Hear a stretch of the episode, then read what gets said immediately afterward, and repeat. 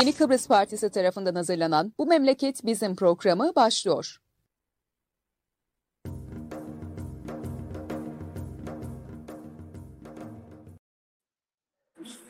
Günaydınlar. Yeni Kıbrıs Partisi'nin hazırlayıp sunduğu Bu Memleket Bizim programının 65.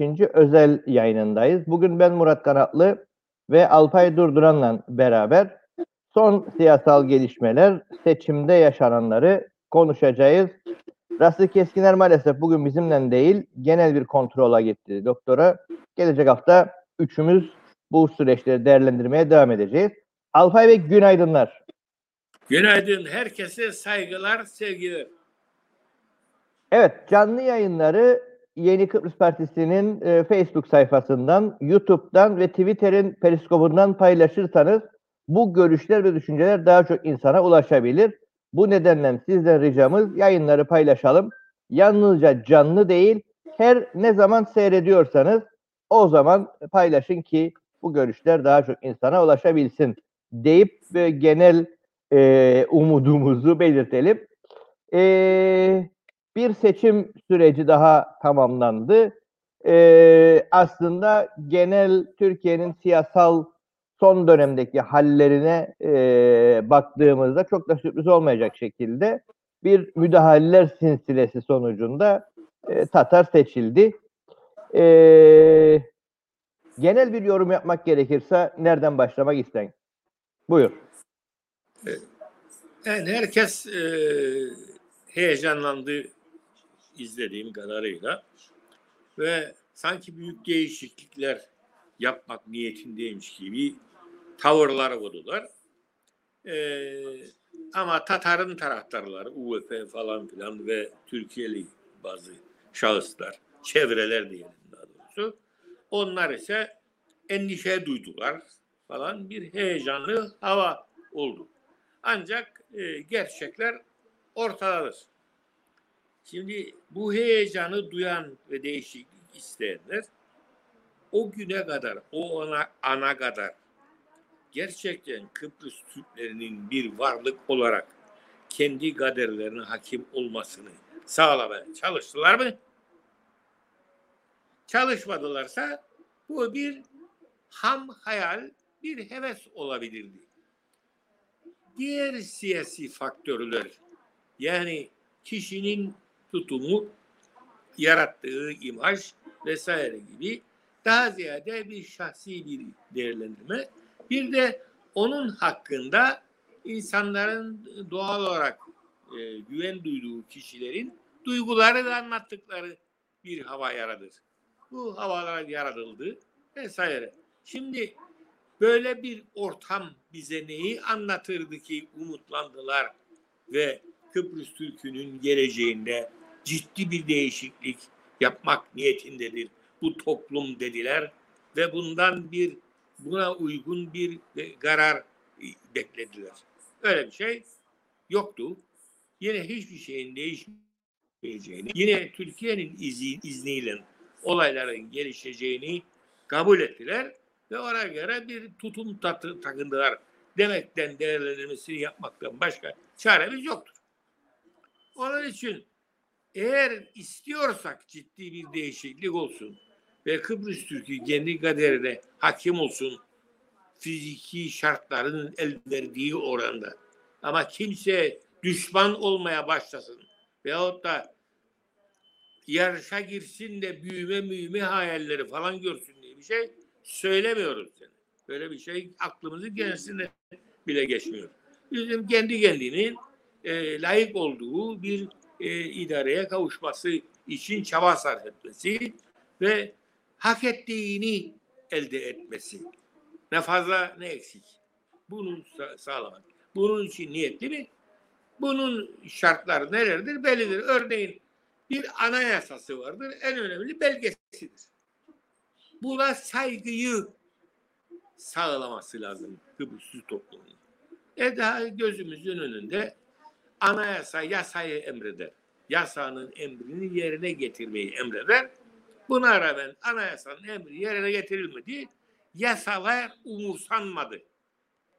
Ve en çok gerekli olduğu anda örneğin bu salgın hastalık yasası uygulanmadı. E, uygulanmadığı oldu? Hiç şey olmadı. Eski bir başbakanı var. Başsavcılık yani yargının suçları kovalama yetkisi verdiği başsavcılık dokunulmazlığını kaldırmak için müracaat etti. Kime hem de eski bir başbakana emretti, için emretti ve onun dokunulmazlığını kaldırılarak dava edilmesini için e, meclisin dokunulmazlığı kaldırması emri vermesini sağladı. Meclis kaldırın bunu dokunulmazlığı kaldırdılar. Ne oldu? Hiç şey olmadı. E, yolsuzluk diye sürekli gidişen bir toplum bu durum karşısında ne yaptı? Hiçbir şey yapmadı. Böyle meclis olmaz dedi mi? Demedi. Bir meclisin en önemli görevi ki dünyada meclisler tarih olarak İngiltere'de doğdu, parlamento orada doğdu, meclisler orada doğdu ve birinci görevi halkın parasını yani halktan toplanan vergileri yerinde kullanmak ve görmek ve kararı halkın vermesini sağlamak için parlamentonun kararından geçmesini sağlamaktır. Parlamento varsa bugün bütçe denetimi için vardır. Bütçe denetim hakkında bir fonksiyonu var mıdır meclisin? Hiçbir fonksiyonu yoktur. Ortalama olarak meclisin iradesi olan meclis yasasının yüzde otuz oranında uygulandığını görmekteyiz. İstatistikler bize anlatıyor bunu.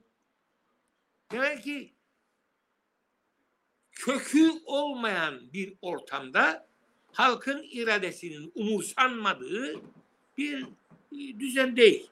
Ve bu düzenin içerisinde ansızdan halk karar vermiş ve e, ciddi bir seçim yapacak ve toplum iradesi ortaya çıkacak. İşte demokrasiyi güç, güçlendireceğiz vesaire gibi sözler söyleniyor. Ben bundan netice bekliyorum. Size o yandan patron yani sizin anayasaya göre 5 yıllık kalkınma planı olması gereken onun yerine Türkiye'nin kararıyla 3 yıllık programa çevrilen ve bir devletin yapması gereken işler hakkındaki bütün kararların bulunduğu programı 3 yıllık programı orada duracak ve sen buna bir şey yapamayacaksın ve o devlet diyecek ki bu cumhurbaşkanı da değiştirecek sen bunu da getireceksin. E yapmayacak bu toplum. E o zaman dönüp nüfus yapına da bakacaksın o zaman. Bu nüfus tamam mı yani Kıbrıs topluluğu dediğin nüfus tamam mı yani egemen mi topraklarda yoksa bunun iradesini etkileyecek çoğunlukta yabancılar mı geldi de yurttaşlık aldı? Yurttaşlık kavgaları yıllardır bu ülkede sürer. Niçin durmaz? Şimdi bir sürü de şey çıktı. Gazino, e, eğlence yeri vesaire, gece kulüpleri falan. Bunların içerisinde bir de limanlar vesairelere kadar uzanan ilişkiler çıktı. Bunlar istiyorlar ki serbestlik olsun, bol bol da yurttaşlık verilsin. Çünkü mallarımızı da satıyorlar. Yakında memleketinizde toprak bulamayacağız.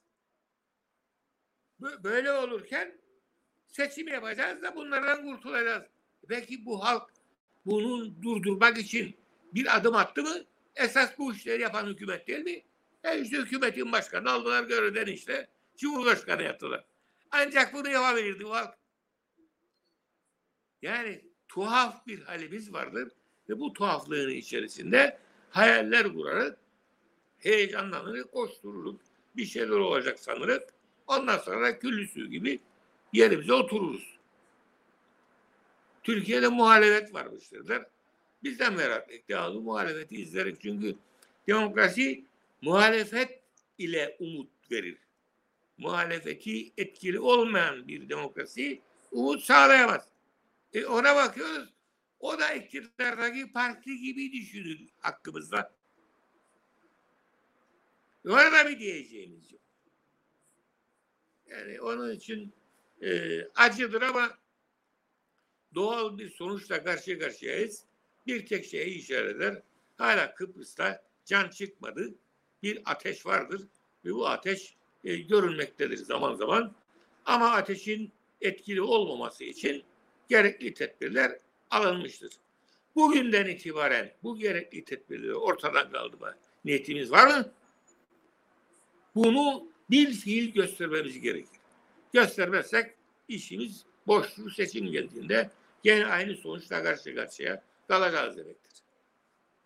Evet genel değerlendirmem Peki, benim bu. Yani şeyle ilgili yani bu bu seçimin en ciddi tartışması en çok konuşulan e, hatta bunu adeta bloklandı. Federasyon isteyenler ve istemeyenler diye bir şey ortaya Evet. çıktı. Sanki çok mühim Ee, görüşleri.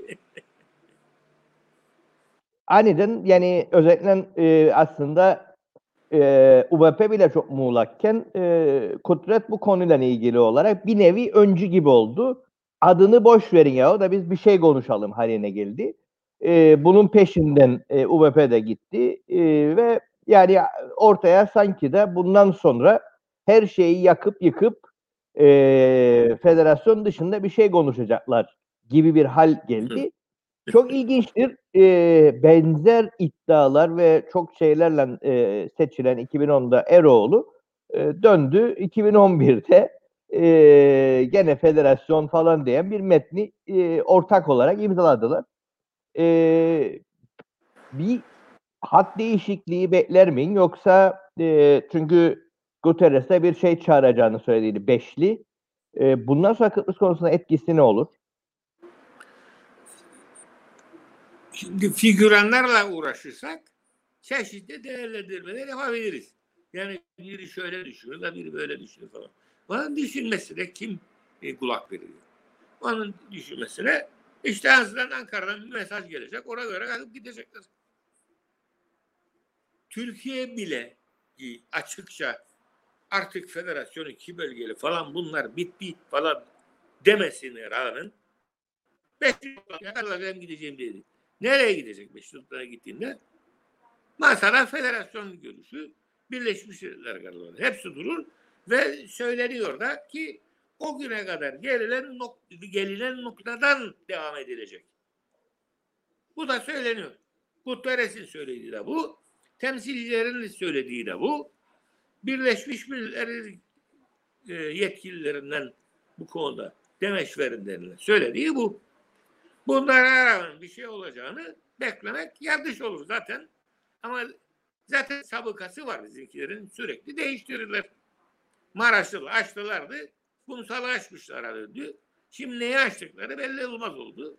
E, havada kaldı gene. Ne oldu yani şimdi? Sadece vakvakları ürküttüler. Onun için bunların böyle atıp tutmalarına kulak vermenin gereği yoktur. O beş parmak grubu var mesela. Onlar devamlı tekrarlar aynı nakaratı söylenir. Ne olur? İtibar edilir bunlara yönetim tarafından devamlı görüşleri de alınır. Ee, bir aralarda bir diyalog sürer gider. Sonuçta sonuçta gene aynı şeyler söylenir. Efendim duralım şimdi başlayalım. Biz de filan tarihte böyle dediniz. Bu kabul edildi. Ondan sonra bunu reddettiniz. Ondan sonra bunu buna geldiniz. Bunu reddettiniz. Buna evet dediniz. Bunu önerdiğiniz sonra değiştirdiniz. Eskiye döndünüz diye zikzaklarını sıralamayacaksak roman ister. Onu biraz konuşmak gerekir aslında. Mesela yani mesela bu seçimin en çok tartışılan kısmı e, hain Akıncı toprak veriyor. Bak harita verdi. Yalnız seninle bunu en çok konuştuğumuz kısım haritayı ilk veren e, hatta sen kurşun kalemden cizdi verdi de anladın ve bu hep e, ortalığı habire önümüze çıkar aslında bütün görüşme sürecinde Denktaş'ın 86-87'de verdiği haritadır. Ve bütün tartışma e, bunun işte bir altı bir üstü yüzde 0.1 hatta yani yüzde 29 esprisi artı esprisi ve işte bununla ilgili Türkiye'nin yaptığı en radikal değişiklik son dönemde kulağa e, ifade olarak gelen yüzde 30'un altına inmeyecek. E 29.99'du zaten. Yüzde 30 yapıyorum. Yani E, ama yani şey demiyor. E, bir karış vermeyeceğim noktasında değil e, Türkiye ama bu harita meselesi sanki de yeniymiş gibi gene bir kez daha önümüze çıktı. Denktaş Ama ne ben, ben inanırım ki halk bunların farkındadır. Ama halkın da siyasetçiden beklediği böyle zikzaklardır. Bunu do- doğal karşılıyor ki dönüp dönüp bunları seçiyor. Bu gibi düşünenleri seçiyor. Bu nedir? Önümüzde bir Facebook mesajı var. bir yorum var. Ee, e, bundan sonrasını ne yapalım diye bir şey var. Ee, soru var. Bu haritadan Şimdi- sonra bundan sonrasıyla ilgili konuşuruz. O zaman biraz geriye doğru gidelim de bizim düşüncelerimizin kaynağına gidelim yani. Daha yeni Kıbrıs Partisi kurulmadan bu yeni Kıbrıs Partisi'nin kurucularından e, bazı kişilerin e, üyesi olduğu bir partide e, mecliste ana muhalefet partisi görevi vardı. Bu ana muhalefet partisi mesela bir karar aldı. Dedi ki biz Kıbrıs'ın kuzeyi Türkiye'den daha fazla kilometre kareye yatırım sahibiyiz. Yani yollarımız, su tesisatımız e, vesaire elektrik sistemimiz gibi böyle e, ekonomiyi de refahı da ilgilendiren yatırımların kilometre kareye düşen payı bakımından Türkiye'den daha iyi durumdayız. Ticaretimiz tanınmış bir devlet olarak yapılsa da günlük İngiltere'ye maydanoz yollayıp da para kazanacak kadar da fırsatlara sahiptir. Böyle bir ortamda bizim Türkiye'den para beklememizin gereği kalmamıştır artık. Eski enklavlar dönemi kapanmıştır. Şimdi e, Kıbrıs'ın yüzde otuz küsurunu elde tutan bir e, Kıbrıs Türk toplumunun ülkesi vardır. Bu ülkede olanaklar gösteriyor. ki Türkiye'nin yardımına biz muhtaç değiliz. Bu bir. Onun için Türkiye bize lütfen yardım etmesin. Yardım edecekse biz projelerini hazırlayalım. O projelerden uygun gördüklerini kendi belirlesin ve o projelerin gerçekleşmesi için kredi veya hibe neyse onun kararını da versin. Buna göre bizim aramızdaki bu ilişki devam etsin. Bu şekilde, bu şekildeki ilişki devam etsin diye karar aldık. Bunu düşünüp karar alabilecek bir muhalefet yoksa bu muhalefet hariçten gazel okur yalnız. Yeni Kıbrıs Partisi de bu kararlılıkla kuruldu. Daha da açık ve net olarak bu görüşleri belirledi ve geldi. Ama eski o muhalefet partisini e, Denktaş'ın bir manevrasıyla devlet ilan etme hikayesinde öldürdüler, darmadağın ettiler ve gitti onun yerine şimdi üç tane parçası siyasi parti gibi ortada görünmektedir. Hal budur. Yani istiyorsanız siz sözünüz geçsin bu ülkede mastersiz olasınız, efendisiz olasınız, böyle davranacaksınız. İki devlet arasındaki ilişkiye gelelim. Kıbrıs'ta bir Türkiye büyük bir e, elçiliği vardır. Türkiye büyük elçiliğinde kaç kişi varsa akredite diplomat o kadar da Ankara'da bizim devletimizin temsilcisi olması lazım. Daha az değil. Onun için bizimki az olduğuna göre Türkiye'nin büyükelçiliği de bizimkinin sayısına indirilmelidir. Bu karşılıklılık ilkesidir. O çok meraklı olduğumuz mütekabiliyet esası var ya. Mütekabiliyet esası e, iki devlet işlem olarak budur. Öyleyse bunu biz talep ediyoruz dedik. Partiyseniz, muhalefetseniz ve istiyorsanız bir muhalefet partisi olarak bir devlette görev alabilirsiniz. O devletin de çağdaş bir devlet olmasını sağlamaya yönelik önerilere sahip olmanız gerekiyor. Biz bu önerilere sahip olduk. Ne oldu? E tabi şenlikle kutladılar. E, bir, bir bomba koydular. Havaya uçurdular arabamı ve e, orada park eden başkalarının arabalarını havaya uçurdular. Yetmedi. Burada kaçakçılık var. Buna bir ülkede e, müsaade edilirse garantinin altında olur bir devlet ve o devlet hiç ekonomik bakanlarına hayır etmez dünyanın ambargosuyla karşı karşıya kalır. Onun için asit andretit imalatı yapılıyormuş. Mausa'da bunun derhal kökü gazındalıdır dedik. E, araştırma önergesi verdik falan filan. Bir bomba daha patladı. Bu sefer iki arabamız daha gitti. Şenliklerde katıldık. Dem az önce söylediğim gibi yani önce saygı istesek anayasaya saygı gösterelim. Yasanın gereğini yapacaksan anayasa sana emreder ki yasaya uy. Ona uygun olarak sen de anayasa çerçevesinde yasayı uygulayacaksın. Ve bunu yapman gerekir. Yapıyor musun? Yapıyorsan bir şey daha vardır. Anayasanın emri. Bu şeyi e, meclisi sen kurdun. Seçimler yapıldı ve meclise yeni partilerin temsilcileri olan milletvekilleri katıldılar. İlk yapılması gereken nedir? Hükümet istifa eder. Çünkü hükümetin güveni olmadığı aşikardır. Yeni bir meclis kurulmuştur. Hiçbir demokratik ülkede bir seçim olsun, milletvekili seçim olsun ve hükümet istifa etmesin olmamıştır. E bizim ülkemizde oldu. Benim parti ana muhalefet partisi olarak seçimde yüksek bir sayı kazanınca iki başka partiden koalisyon kuracak duruma geldi. Ve onlar aralarında sözleşme yaptılar. Koalisyon kuracağız ve koalisyon protokollarının esaslarını da tespit ettiler. Yani hükümet kuracak. Ben başbakan olacağım. Çünkü ben hükümet kurabileceğimizi bildirdim Cumhurbaşkanı'na. Cumhurbaşkanı bana hükümete kurma görevini verdi.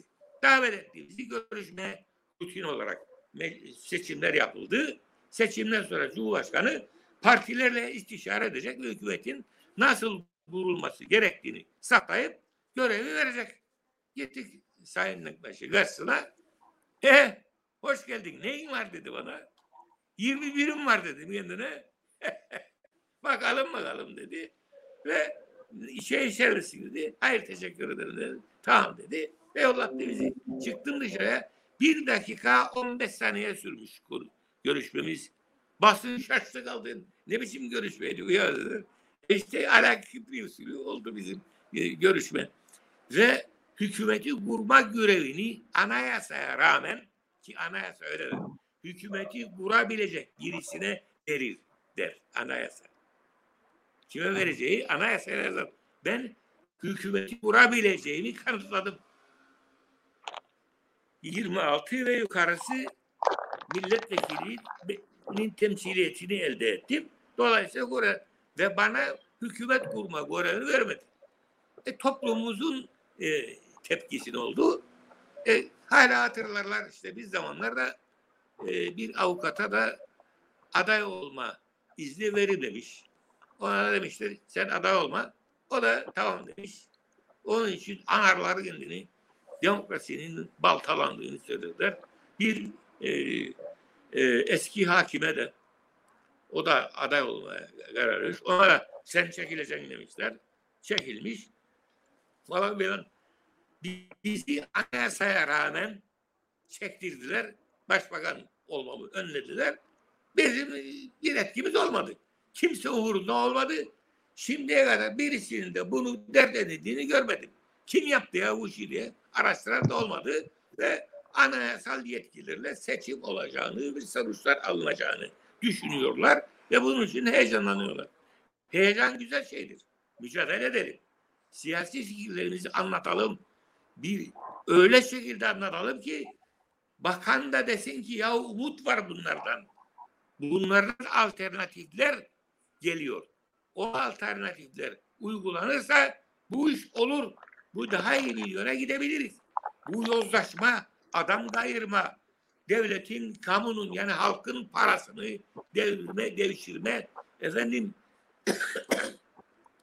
bu kamu arazilerini doğal olarak doğada olması gereken ormanlık alanın yakılarak durdurularak elde edilen e, arazileri paylaşıp paylaşıp gidiyorlar. Peki bunları durduracak önlemler nerede? Bakarak hükümetin içindeki bir parti önlemiş bazılarını onunla kavga eder hükümetin öbür partisi.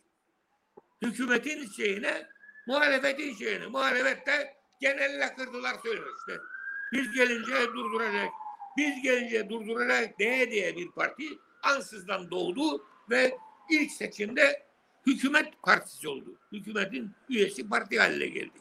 E bu hükümetin partisi şimdi gene hükümetin şeyinden istifa etmiş, etmemiş aramaya çalışıyoruz, bak, anlamaya çalışıyoruz. Bakalım ne oldu diye. E böyle bir toplum olarak sen devam edersen ve kendi iradene kendin sahip çıkmazsan bu işleri çaresinde bulamazsın. Çarelerin hepsi halkımızın önüne konmuştur. Bir tek şey isterim ben bu halktan. Kendi kişisel çıkarını kamu yararı olmayacak şekilde kullanmak için birilerine oyunu satmasın. Desteğini satmasın. Onun parçası olmasın. Ve bu ülkede ne buldun, nereden buldun diye sorgulanma başlasın, hesap sorulsun. Özellikle siyasilerden hesap sorulsun, oy simsarlarından da hesap sorulsun. Bunları yapsınlar, bu ülkede sözler birleşir, umutlar artar ve mücadele insanlar ortaya çıkar. Başka türlü maalesef iyiye gidiş yoktur. Bu Sen noktada kadar bu açık noktada yani aslında tabii ee, işte bu oy satılmasın hali aslında bu seçimde çok daha fazla kendini gösterdi. İnsanlar e, sandığa gittiler ve oy pusulasının fotoğrafını çekmeye çalıştılar. E, hep söylenen emarelere bakmak gerekir ve tümünde de e, Tatar'ın e, mühürü olan e, şeylerdi. Ya sen bir şeyde niçin fotoğrafı çekmeye çalışın ki oy pusulasını? E, Gösteriyle onu alarak ücretini işte sıkıntı o yani e, oy satın alındığını gösteren emareler yani bu seçimde de bu yönde müdahaleler olduğu en azından yakalananlarla yakalanmayanları bilmiyoruz. Yakalananlarla görülebilen bu. Bu yaşandı yani. Evet maalesef böyle bu durum Ee, ve Türkiye tabii en fazla etkiyi bu şeylerde yapıyor. Türkiye bu rejimi yozlaştırıyor. Çünkü bir ülkede bir hükümet olacak, bir anayasa olacak, hukuk olacak, bir meclis olacak ve hükümetin her üyesine karşılık elçilikte bir sektör sorumlusu olacak ve o bütün e, kendisinin Türkiye'de beraber çalışıp hazırladığı 3 yıllık programı uygulamak için gereken şey- şeyleri yürütmeye çalışacak. Bizim bakanlar da neyle uğraşacak? Ya işte bunlarla uğraşıyor bizim bakanlar. Onun için böyle idare olmaz. Böyle idare olmadığını Türkiye bilmez mi?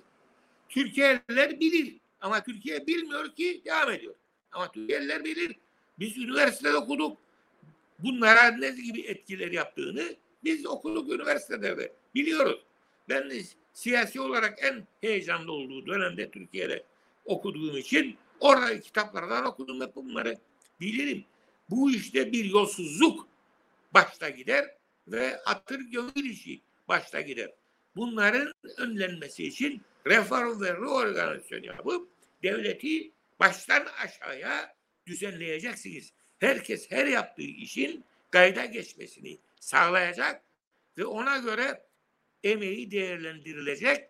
O değerlendirmelere göre muameleye tabi tutulacak. Bunu sağlamak şarttır. Bunu sağlamadan bir kamu yönetimi olursa bu her şeye açıktır. Ve bu da gelir. E bir de siyasi sorumluluk kalkarsa herkes bilirse gibi e Türkiye yaptı ya bunu derse ondan bir sorumluluk beklemez artık. Onun onunla ilgili bütün hatalar yabancınındır. Bizim hükümetin esas sorumluları. Yani. Bize göre sorumlu olanların, olanların bir kabahati yoktur. Herkes affolur. Onun için Kıbrıslar devamlı e, biz mi yaptık yahu deyip elini kuzeye doğru çevirir ve o tarafa suçlar. Onun için bu sistem yürümez. Kendileri her yıl bir rapor hazırlarlar. O yıllık programın uygulanmasının sonucunu e, söylemedik laf yoktur. Her şeyi eleştirilir. Eleştirilir ne değişir? Hiçbir tedbir alınmaz. Ve ondan sonra seçimlerde de o işleri onaylayan en usulları ve kendilerinin adamlarıyla işbirliği yapanları beraber hamdumladıklar adamları da tekrar seçtirilir getirilir. Bu şartta böyle çalışır. Ondan sonra Kıbrıslı Türklerde hayır yoktur. Yani nasıl hayır olsun? İdari bilimler der ki böyle bir durumun olduğu yerde hayır olmaz. Biz bilime karşı gelecek.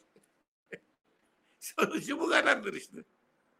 Bu konuyla ilgili aslında gözümüzün önünde çok ciddi bir örnek yaşandı.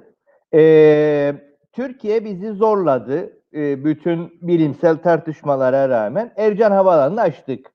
Tam da bu Covid'in şeyinde ve Türkiye'de de yani ikinci dalganın en çok konuşulduğu, ikinci dalganın gelip gelmediğinin tartışıldığı bu yaz aylarında e, zorladı ve e, burada da e, rakamlar bir anlamda yükseldi.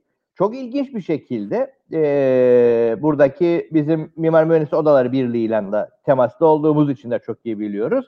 E, bizimkiler bir e, pandemi hastanesiyle ilgili proje istediler. Birlik de bu konulardaki en üst organda bunu hazırladı. Yani bu ülkeye uygun, bu ülkenin kurallarına uygun bir proje hazırlandı. Bu proje bir türlü e, şey yapmadı, yürürlüğe girmedi. Yani Türkiye buna finansal bir destek sağlamadı. E, en sonunda e, bizi yani zorladı, e, hasta sayısı da arttı. Böylesi bir koşulda, zorunluluk koşulu içerisinde bize bir hastane tırnak içerisinde hediye etti. Ama o hastanenin projesi yurt dışından geldi. Yasalarla burada olması gerekiyordu. Vizelenmesi gerekiyordu. iznin alınması gerekiyordu. ihaleye çıkılması gerekiyordu. Hiçbiri olmadı. Vesaire vesaire. En ufacık, en ufacık bir şey olmadı. Bir dere yatağının daşma alanına yapıldı.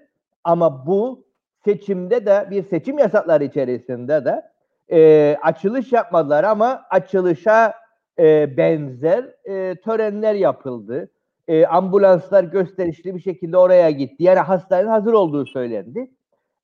Şimdi yani e, devletin en üst organı eğer e, bunları bu, bu kadar aleni yapıyorsa bu işin e, bazı şeylerin yozlaşması da tırnak içerisinde herhalde normalleşir maalesef. Çünkü yani e, gene törenle bir kamu ihale yasası yaptın sen törenle ve şeffaflık yapacağını söyledin ve bunu abe uyum dedin. E, tam da bunun için yapıldıydı bu şeyler kamu ihale yasası. O da gitti. Yani yalnızca e, bulaşıcı hastalıklar değil. E, başka bir sürü yasa da bu süreçte çiğnendi. Bu şeyde en son hali. Şimdi çocukların kendi aralarında yaptıkları espriler vardır. Kapı ne içindir? Açmak için. Yasa ne içindir? Çiğnemek için. Bizim usulümüz bunlardır. Şimdi bir şey var. E, kan, e, kanalizasyon kanalizasyon değil bir e, kanal var orada güzel yurtta. Bu kanal ne içindir? Bu kanal yeraltı sularını beslemek için. Besleyip ne yapacak yeraltı sularını?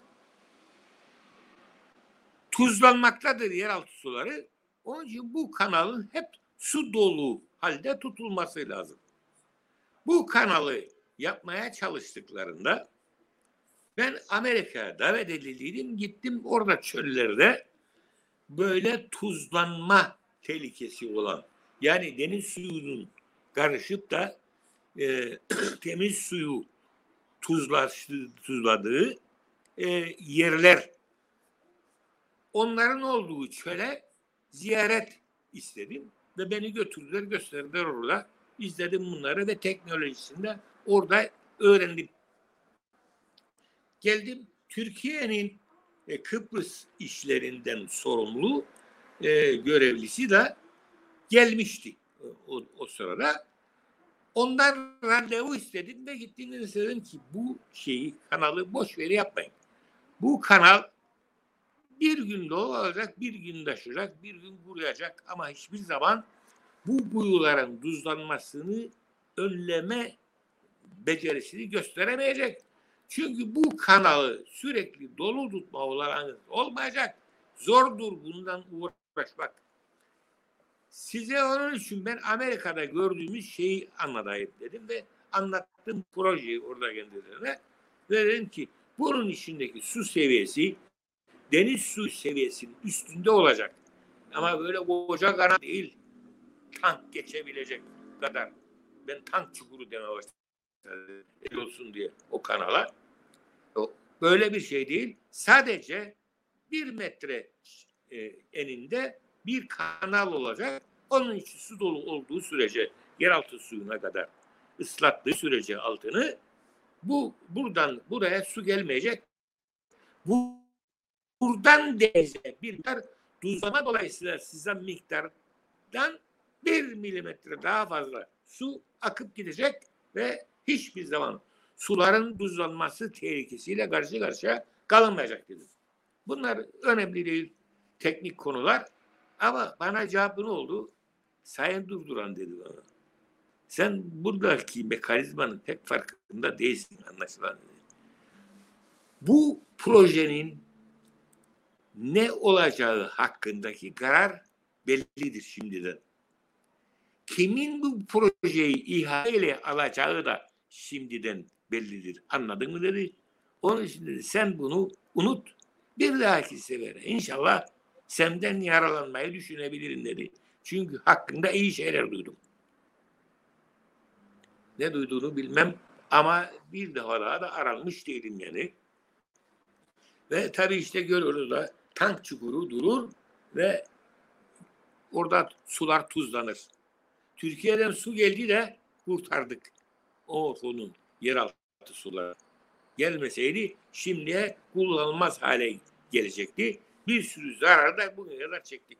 Yani bu ilişki Türkiye'nin devam ettiği sürece hayretmeyeceğin temel olduğunu Türkiye'liler de bilir. Benden iyi bilir.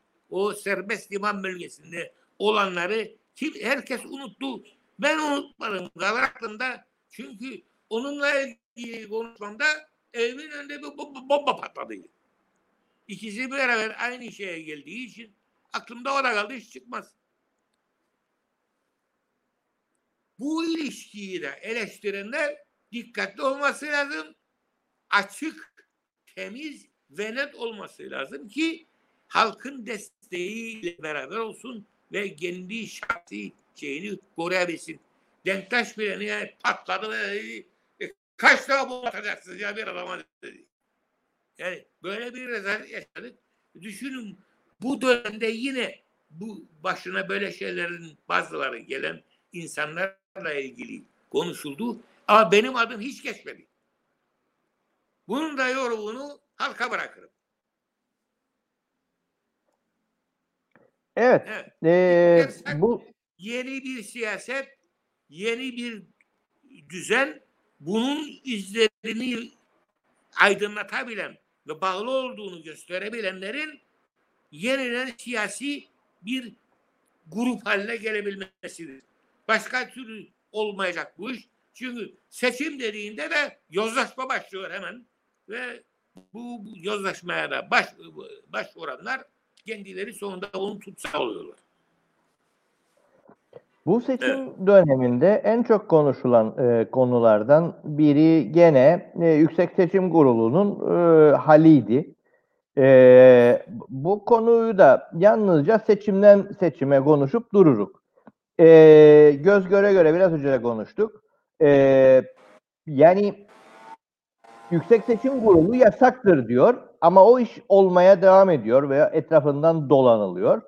E, bu iş en tepeden e, kör gözüme parmak diye yapanlara e, müdahaleyle ilgili olarak işte Maraş'ın falan açılması, su gelmesi gibi törenler yasak olmasına rağmen böyle bir tartışma sürüyor. Buna müdahale edilemeyen yerde sosyal medyanın dolaştığı ve hemen hemen herkesin erişiminin olduğu yerde Yüksek Seçim Kurulu 6'da kapanan sandıklarla ilgili 6.30'da e, kendi yerel kaynaklarıyla elde ettiği haberi paylaşmasıyla ilgili basına da yayın yasağı getiriyor.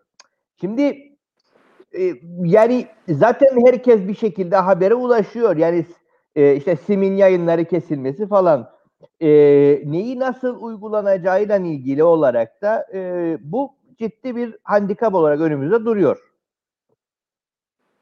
Evet. Maalesef en büyük sorunlardan birisi, de budur. Yani bizde her şey var. Bakarsanız şey de var, şapkası da var. Üstünde amblemi de var. Kokartları da var. Bilmem madalyaları da var. Her şey var. Cizmeleri de var. General zannedersiniz. Ama hep öğreti. Birbirlerinin irtibatı yoksa bu general olamaz. Yani bu mekanizmanın içinde var işte Yüksek Seçim Kurulu var. Bakarsınız anayasanın maddelerinin üzerinde çalışanlardan birisi olduğum için ki ben talebi bir adamım. iki tane kurucu meclis geçirdim ben hayatımda. Bu kısacık hayatımda iki tane kurucu meclis geçirdim. O kurucu meclisler bunları tekrar tekrar inceledik. Yüksek Seçim Kurulu yasayla yapılıp da e, en bağımsız şekilde kurulabilecek olan bir kuruldur. I am in the live program. 20 minutes later, we will talk. No, no, no.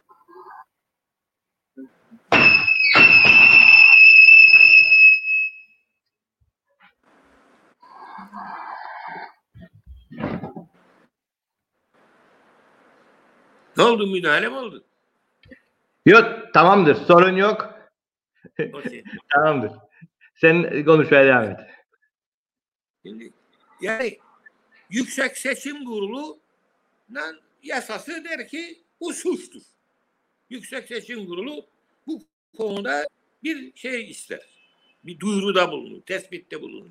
Tespitte bulunduğunda kim harekete geçecek? Birinin yazısına da gerek yok.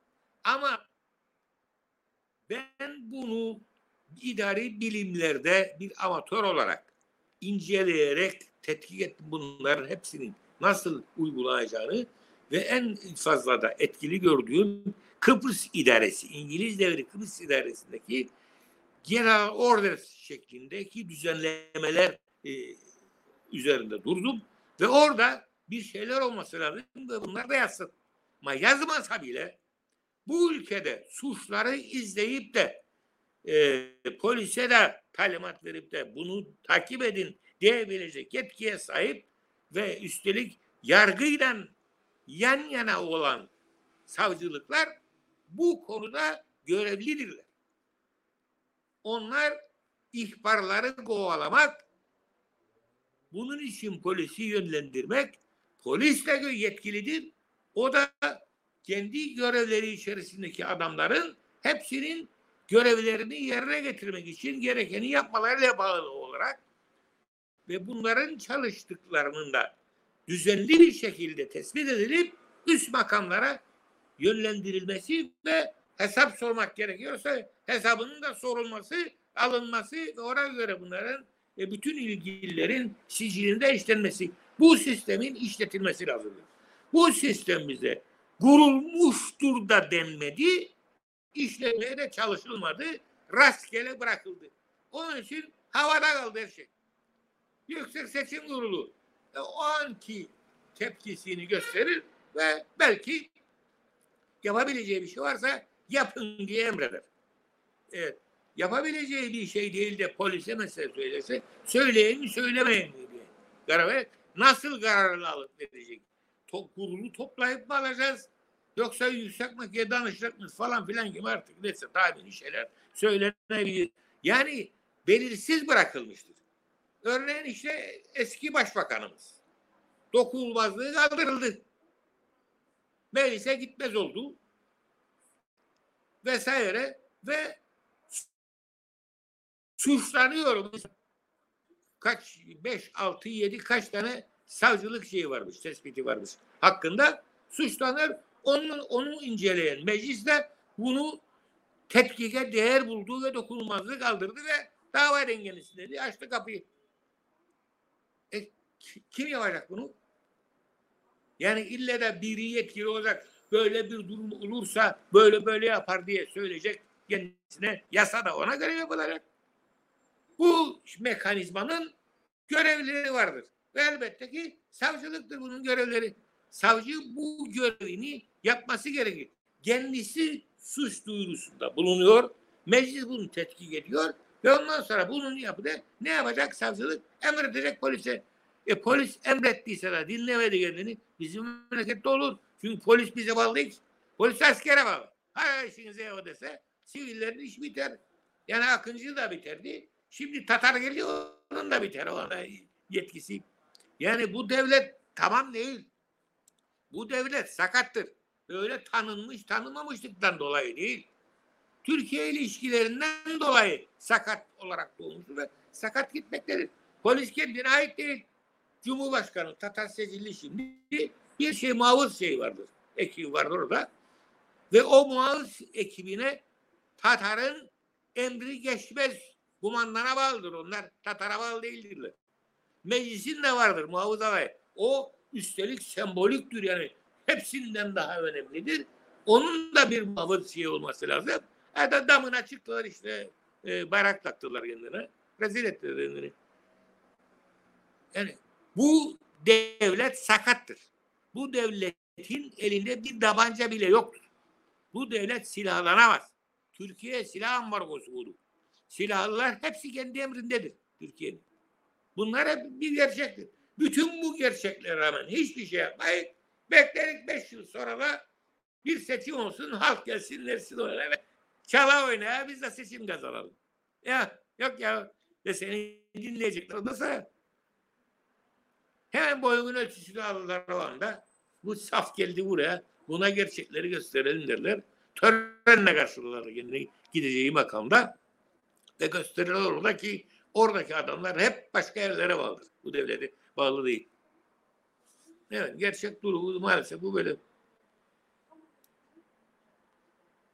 Yani tabii e, durum bu. Yani bazı konularda müdahale edip esneyemiyor. E, evet. Ama bu özellikle son 10 senedir çok konuştuk. E, bütün dünyada da bunun bir sürü de örneği var. Yani çok ileri dediğimiz şeylerde e, sandık çıkış sonuçlarının açıklanmasıdır, şudur budur. Çünkü herkes böyle bir seçimde eğer 6'da sandık kapanıyorsa 6'ya bir geceden itibaren sonuç görmek istiyor veya sonucu haber niteliğinde takip etmek istiyor.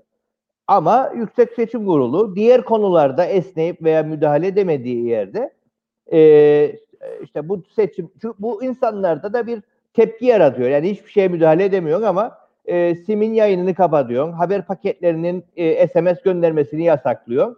Yani bula bula buna mı buluyorsun bu defa oluyor? E, bizim Eşeğini e, dövmeyen semerini. Yani e, bunu artık konuşmamız gerekiyor. Bu e, şeyin koşullarında, e, teknolojinin bu kadar geliştiği koşullarda e, bunu e, ciddi ciddi tartışmamız, ciddi ciddi konuşmamız gerekiyor.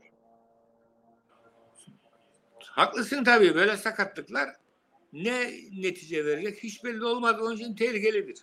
Ancak şurası da gerçek. Bütün bunlar düzgün olsaydı ne olacak? E, o yönü de var. O yönü de var. E, yani süre de hızla e, daralıyor. Yani insanların en çok e, işte birkaç tane soru geldi e, Parla'nın da yorumu var falan. Ve bundan sonrasıyla ilgili mücadele halimiz. Yani e, şeyle ilgili ne yapılabilir hali veya beklenti nedir hali ciddi bir e, tartışma, ciddi bir konuşma haline geliyor. E, ben şu yorumu yapayım ve sana vereyim. Yani aslında bir nevi e, tırnak içerisinde gaderimiz olmuş durumda. Kıbrıs konusunda ne zaman ki bir şey olacağı umudu ortaya çıkıyor veya bir şey olmayla ilgili e, bunu dillendiren veya bu yönde bir siyaset geliştiren tırnak içinde gene sol diye tanımlayan partiler e, bir, bir tık öne çıkıyorlar. Ne zaman ki yerele dönüyoruz, e, başarısız da olsa, e, ülkeyi ekonomik olarak çökertmiş de olsa sağ partiler kazanıyor. E, şimdi şu anda e, maalesef Kıbrıs sağ değil ya onlar sağ değil ya. Yolsuz partiler kazanıyor. Yolsuz partiler kazanıyor. Yani bundan sonrasıyla ilgili Kıbrıs konusunda bir beklenti olabilir mi? Ee, veya bir şey beklemek gerekir mi? Veya bundan sonra nasıl yürüyecek bu işler? Şimdi dünyanın menfaati barış. Barışın korunması şart. Küçük küçük sorunlar neler yaratıyor bunları görmüş yaşamış bir dünya var. Birleşmiş Milletler bunun için kurulmuştur. Diğer uluslararası örgütler de bunun için kurulmuştur. AB'nin birliği bile bu düşüncelerle sağlanmıştır. Onun için insanlık yeni bir savaşı yani genel bir savaşı, dünya savaşı gibi bir savaşı görmek istememektedir. Buna dayanamayacağı dünyanın bellidir. Çok büyük yıkımlara doğru gidecektir aksi halde. Onun için bu sorunları çözmek gereklidir. Kıbrıs'ta da bu sorun bunun için çözülmelidir. Yoksa benim kaç dönüm tarlam vardır bende kalacak mı kalmamayacak mı sorun değil bu. O kalsın senden kimsenin uğrunda değil. Yani bu adanın içerisinde e, Kıbrıs Türkleri üzerinde toplandı. Rumlar da güney, güneyde toplandı. E barış yerle yaşayamaz mı? Dünyanın içinde barış yerine yaşamayacak yer olmaması gerekir. Aksi halde o bir mikrop yuvası olur. Başka şekilde olmaz. Onun için bunları ortadan kaldırmak lazım. Dolayısıyla Kıbrıs'ta da barış egemeri olacak. Beraber herkes temel insan ve hak ve özgürlüklerine Birleşmiş Milletler'in kabul ettiği standartlarda sahip olacak. Mülkiyet hakkı da olacak, dil hakkı da olacak, bilmem din hakkı da olacak. Her şey olacak. Ya daha ne isteyecek? Bu milli devletler diye konuşulur. Bu milli devletlerin haklı olan tek şeyleri vardı. Nedir? Kendi özelliklerini koruma ve kendi özgürlüklerini bu şekilde hayata geçirmedir. Bu olduktan sonra onların da başka bir talepte bulunması lazım. Onun için irridentizm yasaktır. Yani eskiden tarihi topraklar bana benim atalarıma aitti. Benim olarak dediğin gibi kavgaya sebep olur. Yani bunlar günün aktüel konularıdır bu pandemiyle geldi daha çok uyanık olmak, daha çok tedbir almak gerektiğini, ortak tedbir, dünya çapında tedbir almak gerektiğini gördüğünü sandık ve buna da önem veriyor. Şimdi uzay çalışmaları yine buna bağlantılı olarak yapılıyor. Onun için bizim gücümünden ziyade insanlığın gücü bunu sağlayacak şekilde geliyor. Buna yardımcı olursak daha kolay gelir bize daha erken gelir bize. Onun için yardımcı olur. Biz de bunlara destek olmalıyız. Bunun dışındaki politikalar işte iki bölgeli olsun ama ama eğer beş olsaydı da olması böyle hadi buna bırakalım. E, iki bölgeli olsun ama federasyon olması da konfederasyon olsun. Egemenliği de olsun. Ya ne egemenliği? Sen, senin şu anda egemenliğin yok. Senin gazozun kalitesini temsil edecek yetkin yoktur ya. Onu elçiliğe sonradan da yapabilirsin. Üç yıllık programa girecek ona göre bir fabrika kurası. Hastane inşaatı biraz önce anlattı. Hastane inşaatı hiçbir yasamıza uygun olarak düzenlenmedi. Geldi yapılmaya başlandı. Gidiyor şimdi Eyvallah parasını da o verdiydi falan filan gibi şeyler söylüyoruz. Neyi verdiği, neyi vermedi de bilmeyiz. Çünkü hangisi bağıştır, hangisi hibedir yaptığı yardımlar çoğu zaman da belli olmuyor zaten. Bunların arasında bir düzenleme yapıyorlar. İşte oldu da bitti maşallah diyorlar bitti bu iş. Yani böyle bir şey durum olmaması lazım. İstiyorsak bizim alın terimizden bizim irademizde olacak ki egemenliğimiz diye bir şeyin bahsedebilirim. Senin alın terin yoksa, gücün yoksa egemenliğin nasıl olacak? Bizim korkmadan dünya barışını sağlayacak ve Birleşmiş Milletler kararları çerçevesinde Kıbrıs'ta barışı destekleyecek çözümler aramak bir ihtiyacımızdır. Dünyada bunun sağlaması için bize yardımcı olur. Buna razı değilsek bize yardımcı olmaz. Başka alternatif yok. Olmadığı için de herkes bir şey söyler sonra döner e, eski şeye döner. Aynı sözlere gelir. İki bölgeli, iki toplumlu. Yeni Kıbrıs Partisi dedi ki iki toplum, iki bölgeli vesaire diye ısrar etmenin manası yok. Taraflar nasıl isterlerse temel insan hak ve özgürlüklerine en yüksek standartlar sahip bir ülke yaratmak bizim için yeterli bir şeydir. İsterlerse anlaşabilirlerse iki bölgeli olur. Anlaşamazlarsa üç bölgeli olur. Daha anlaşamazlarsa daha fazla bölgeye bölürler ve hatta hiç bölmezler. Bizim için kıymeti yoktur.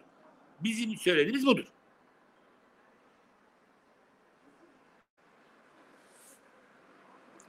Evet. Bu bizim Evet. Ee, buyur. Yavaş yavaş takım alalım. Onun için halkımız sözüne özüne güvendiği insanlarla dayanışma içerisine gelip kendi iradesini kendisi dikta ettirebileceği örgütleşmelere önem vermesi gerekir. Siyasi partileri bu bakımdan yeni baştan değerlendirmek durumundadırlar. İşte bir meclis var orada ve kendi sakatlıklarını bile ele almaz, görmez, düzeltmeye çalışmaz. Hani milletvekilidir seçilenler? Hiç gördüğünüz milletvekili yoksa hepsi de partilerin vekilleri. Hangi milletvekili partilerin sakatlıklarına mecliste direnebilmiştir ve düzeltmeye çalışabilmiştir? Partilerini atmasınlar kendileri diye milletvekilleri susmak mecburiyetinde kalıyor. Bir yasa geldiğinde meclise bunun gerçekçi olarak hak ve adalet çerçevesinde ele aldığına emin olabiliyor muyuz? Yoksa partisi öyleyseydi öyle olduydu.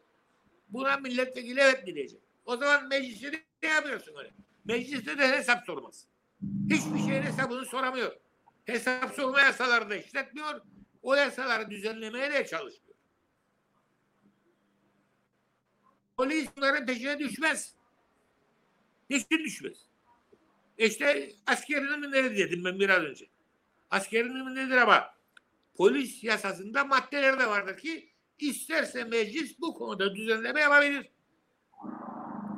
Ve uygulayıcılar da yani hükümet de kim ilgiliyse o da bu konuda harekete geçebilir. Bunlar da vardır. Arayan tedbiri bulur. Bu da idare hukukunun bir şeyidir. Yargı sonuçtur. Onun için bunlarla bunlar sorulabilir. Onun için halkımız bu yolsuzluklara, adam gayrımalara ve adam gayrı geçinmelere dayanan sistemi yerinden söküp atmak bizim görevimizdir. Tek tek yurttaşlarımızın görevidir. Bunu yerine getirmeyi biz şarttır. Bunu yapmalıyız. Yapamazsak böyle daha çok programlar düzenlenip gider. Ama bir şey daha söyleyeyim. Bunun bilimsel olarak anahtarı bulunmuştur. Reform de organizasyon kamuda dünyanın biraz önce söylediğim çerçevede barış içinde işbirliğinin dünyaya yayılabilmesi için gerekli olan bu yolsuzluklarla kaldırılmasıdır. AB kampanya başladı. Bunları uygulayacak olan bu tedbirler yani reform ve reorganizasyon yapmak için yardıma hazırdırlar. Bize de bu yardımı yaptılar. Yarıda bıraktık. Tekrar ediyorum. Devrin başbakanı 6 ay sonra bu iş bitti. Yıl sonuna kadar bu iş bitti diye diye gitti. Kendinin başbakanı süresi sona erdi. Ama reform ve organizasyonu yapmadı. Parasını AB ödediği birinci araştırma yapıldı. Devamı için parası da ayrılmıştı. Bunu parayı da almadılar ve bu işi kapattılar. Reform organizasyonu yapmadılar. Şimdi istersek bu konuda bu girişim yaparız ve ABD yardımcı olur. Bu bir Birleşmiş Milletler AB programıdır. Dünya bu konuda yeni bir hamleye geçiyor. Bu pandemi de bu işi heyecanlandırdı. Ee, bunun gerekli olduğunu gösterdi. Çünkü çok insan bu yüzden ölecek. Kamu yönetimini etkili ve verimsiz çalışması nedeniyle yağmaya gidecek. Nasıl bizim şu memleket yağmalar. Gözleri liman olacak, marina olacakmış. Efendim oraya buraya oteller kurulacakmış vesaire diye diye her tarafı parseliyorlar, alıp gidecekler. İşte bizim halimiz budur. Bu dünyada da böyledir. Maalesef bu pandemi de bu işleri de fırsatları çoğalttı ve dikkat ederseniz ekonomik açıdan hamlelerin yapıldığı bile söylenebiliyor. Bu söylenebiliyor bu pandemi döneminde. Onun için çok büyük riskli. Tarım sonuncu sektör oldu. Uyanalım. Hiç anlaşılamayacak şekilde birçok sektör yukarıya fırladı. Büyük bir suistimalin, bir yağmanın fotoğrafını bize anlatıyor. Bu alarm veriyor istatistikler. İyi gibi görünen istatistikler aslında geleceğin parsellenmesinin işaretini veriyor. Onun için e, halk uyansın ve bu isyana katılsın. Benim önerim budur. Yeni Kıbrıs Partisi bunun ilkelerini vaz etti. İsteyen Kıbrıs Partisi'nin yardımından yararlanabilir. İsteyen kendisi kendi başına gruplar oluşturup bir mücadele açabilir. Evet. Ee, bir şeyi paylaşıp onuyla e, tamamlamayı e, düşünürüm. E, başarabilirsek. Evet. E, şeyle ilgili olarak e, yani bu seçimde çok tartıştık, çok konuştuk. En başında da çok konuştuk. Aslında bu bu seçimin e, bir miktar halini gösteriyor. E, Karpaz bölgesi ekonomik olarak e, gelişimi en az olmuş, işsizliği en az, en düş, e, işsizliği en yüksek e, bölge ve e, 74'ten bu tarafa da e, bunun üçte ikisi UBP hükümetleri döneminde olmuş. Yani Karpaz'da Karpaz'ın başına her ne geldiyse veya getirilmediyse, e, ne kadar e, geri kaldıysa tümünün sorumlusu aslında ciddi oranda Ulusal Birlik Partisi. Ee, orada okullaşmada düşük e, gibi bir sürü faktör var. E, buna rağmen kendine bütün bu e, kötülükleri yapan, kendini bir anlamda ekmeksiz, işsiz bırakan partinin liderine yüzde 71'e yakın oy çıkıyor. Bu demografik yapının değişmesi, seçimin ma- nasıl manipüle edildiği, e, Erdoğan'ın e, şeyi e, yardımcısı Fuat Oktay'ın 10 ay boyunca bölgede e, tırnak içerisinde ihtiyaç listesi topladığı, spor kulüplerinden muhtarlara, belediye başkanlarına gidip nasıl yardım edebileceğini sorduğu, e, onun baş danışmanı Fuat Oktay'ın baş danışmanı Ömer Bey'in son güne kadar e, spor kulüplerine yardım nasıl edebilirik diye sorular sorduğu bir seçim dönemiydi. Bu da aslında seçimin bir anlamda o demografik yapının değil. Çünkü insanlar e, insanları ayırıyor musunuz diyorlar. E, bizim bir şey ayırıp ayırmamamızdan bağımsız bir e, nüfusun yoğunlaştığı, demografik yapının en fazla değiştiği Karpaz'daki seçim sonucu da yüzde yetmişe yakın o bölgenin e, gelişmemesinde etkin olan siyasi partileri oy alabiliyorsa başka siyasi analizlerle bu işi yapmanın çok kolay olmadığı bir dönemdi aslında bu. O yüzden e, bu seçime damgasını vurduğu için ben bunu yansıtarak bu, bu tartışmayı sonlandırayım dedim. Buna dair bir şey söylemek istersen buyur. Bu sorun nüfus yapısı sorunudur aynı zamanda. Ee, ve nüfus yapısı zaten değiştirdiğinizde e, birçok şeyi de kaynağını da yani nüvesini de içinde toplamış olursunuz ve bunlar yolsuzluğa açık şeyler haline gelir. Çünkü yardıma muhtaç insanlar durumuna gelir gelir bu insanlar. Onlar da yardım için başvuruya gittiklerinde nelere nerelere gideceğini öğrenirler. Ve bundan onlara çıkar sağlayarak e, yardım alırlar. Bu müşteri ilişkisi kurulur. Onun için e, bu bir göçmene karşı çıkmak, bir e, sorunlu işte iltica hakkı e, verilen bir kimseyi istememek vesaire gibi, bir şey olarak düşünülmemeli. Böyle şeyler de olmaz mı? Olur bunlar da. Ancak buradaki konu küçücük bir ülkede nüfus yapısının önemli oranda değiştirilmesi. Bu değiştirme ülkenin kendi kaynaklarından dolayı ortaya çıkan fazlalığın paylaşılması şeklinde bir olsa kültürel farklıların e, sorun yaratacağı bellidir. Onun için onun giderilmesi sorunlarında karşılayabilecek güce erişince böyle bir şeylere izin verilmesi gerekmektedir ki sorun çıkmasın ve siyasi ihtilaflar da ortaya çıkmasın. E bizde öyle alakuduru toz duman sürekli kavga edilir. İşte yeni yurttaşlar aa gene yazıyorlar. İşte cinayet arttı, şu arttı, bu arttı gibi şeylerle de haberler desteklenir. Ve bir sürü de tabii bu e, yapısı gereği bu sorunun bir sürü de vaka, cürüm vesaire de bunu destekler bu e, telaşı. Böyle bir şeyde bir tedbir alınması gerekir. Halbuki seçim oldu. Bu tedbir değil, oradan istifade yolunu seçen insanları halkımız seçiyor maalesef. Yani anlamak olarak yoktur. Düne kadar eleştirilen, alay alayan insanlar ansızdan muteber kişi olabiliyorlar, görünebiliyorlar. Nasıl oluyor bu iş? bir türlü anlaşıl anlayamadık. Seçimlerin başarılıdır diyemiyoruz maalesef.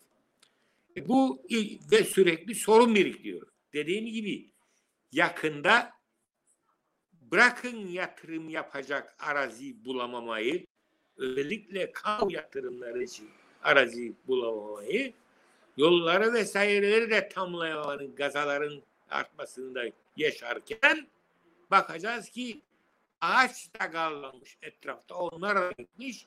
İklime ve çevre sağlığına da etkileri olmuş. Bu yönlere doğru gidiyoruz. Çünkü burası bir ada her tarafı deniz. Yazı güzel, e, baharları da güzel. Onun için uzun bir tatil e, zamanı da var. Tatil olanağı veren zaman da var. Bunlara dayanarak yapılacak olan bir e, gelişme işte görüyoruz e, yarım sakat uygulanan o şey bile e, standartları ile çiğneyen projeler, planlar üzerinde kavgalar çıkıyor. Hükümet sorunu yaratacak kadar da çoğalabiliyor bu. Bir kalkınma, bir işte imar planı geçiyor. Bir bölge imar planı, bilmem ne bir falan ve bütün bunların içinde hep kavgalar çıkıyor. Belli ki bir üstüme açık şeyle karşı karşıyayız. Bunları düzeltmek lazım. Bunlar demokraside elbette darbe vurur ve sağlıklı bir kamu iradesinin tecelli ettiğini söylemek kolay olmaz. Buna müsaade etmemek gerekir. Halk bunu biliyor. Nasıl oluyor da bu bilgiyi de buna sebep veren ve bunun tedbirini almayanlar da aynı zamanda grup olarak da koalisyon olarak da ne olarak da hükümetlere tekrar yerini alıyorlar. Yani biz kendi kendimizi yiyoruz. Yaptığımız devenin hör gücünü yediği gibi biz de kendi kendimizi yiyoruz. Başka bir yaptığımız yok. Uyanmamız ve e, önlemler almasını sağlamamız gerekir. Evet. Ee, bugünlük de birazcık da geçerekten halimizi ortaya koymaya çalıştık. Durumu yeni baştan bir değerlendirdik. Ee, bizi takip eden herkese teşekkürler. Bu yayınlar pazartesi, çarşamba, cuma olmaya devam edecek. Ee, bu çarşamba Ulus Irgatlan, e, cuma günü Kemal Güçveren'le beraber programları gerçekleştireceğiz. Yarın saat 7'de ise e, sevgili dostumuz, yoldaşımız, geçmiş yıllarda kaybettiğimiz e, Necdet Turgay'la ilgili olarak programı yarın saat 7'de Serhan Gazioğlu ve Ekin Turgay'ın katılımıyla beraber gerçekleştireceğiz. Ee, yarın saat 7'de görüşmek üzere diyelim. Ee, yarın 7 e, cum çarşamba günü de saat 11'de programlar devam edecek. Bizi takip eden herkese teşekkürler. Yarına görüşmek üzere.